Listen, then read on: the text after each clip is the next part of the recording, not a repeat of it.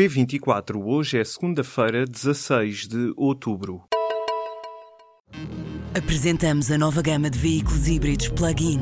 Uma tecnologia que veio para mudar o futuro. BMW iPerformance. 35 mortes e mais de meia centena de feridos é este o último balanço oficial na sequência dos incêndios florestais que fustigaram vários conselhos do centro e norte do país. O número de vítimas mortais foi confirmado ao público por fonte da Proteção Civil. O governo já declarou o estado de calamidade nestas regiões e decretou três dias de luto nacional. Às seis da tarde estavam ainda em curso 48 incêndios em Portugal continental, a maioria nos distritos de Aveiro, Coimbra e Leiria. Durante a manhã, o Primeiro-Ministro e a Ministra da Administração Interna estiveram reunidos de emergência com o Comando da Proteção Civil. No final do encontro, em declarações aos jornalistas, a Ministra Constança Urbano de Souza defendeu um aumento das medidas de autoproteção para que as comunidades sejam mais resilientes. Questionada sobre se iria apresentar admissão, a Ministra escusou-se a responder, dizendo que o tempo agora é de ação. Nesta segunda-feira, o Primeiro-Ministro António Costa fará uma declaração ao país a partir de São Bento, às oito da noite. Os incêndios florestais em Portugal causaram mais de 90 mortos nos últimos quatro meses e provocaram ainda mais de 250 feridos. No final de setembro, os fogos já tinham destruído mais de 215 mil hectares, o equivalente ao território da área metropolitana do Porto e o valor mais alto dos últimos 10 anos. De acordo com o último boletim climatológico do Instituto Português do Mar e da Atmosfera, depois de um verão com temperaturas elevadas e pouca chuva, o país chega a outubro com mais de 80% do território continental em seca severa.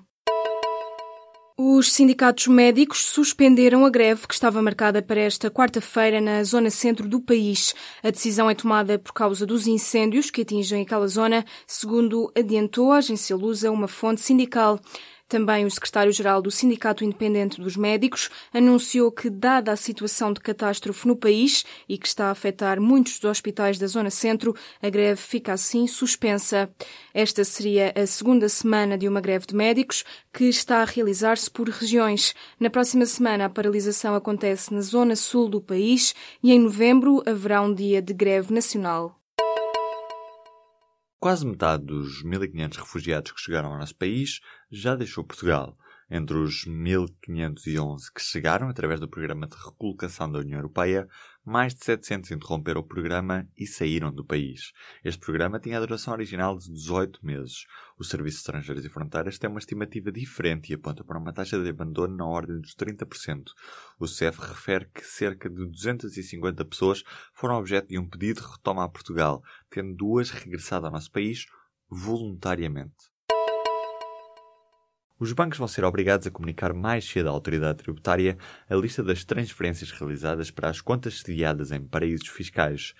Isto acontecerá sempre que as movimentações ultrapassem os 15 mil euros. Em vez de enviarem as declarações até ao final de julho de cada ano, os bancos terão agora de o fazer logo no primeiro semestre, até ao fim de março. A alteração está prevista na proposta do Orçamento de Estado para o próximo ano, que o Governo entregou na sexta-feira no Parlamento. Está a ser preparado um plano para promover uma gestão mais eficaz dos veículos apreendidos. O objetivo é diminuir os custos que a retenção prolongada dos veículos provoca. Este objetivo está referido na proposta de lei do Orçamento de Estado para o próximo ano, entregue na sexta-feira na Assembleia da República. Apreendidos à guarda de diversas entidades do Estado, estão vários milhares de veículos automóveis, numa situação jurídica ou processual que se prolonga, frequentemente por longos períodos de tempo. O metro cresce em Lisboa e Porto muito graças ao empurrão do ISP, Imposto sobre os Produtos Petrolíferos, que é gerido pelo Ministério do Ambiente.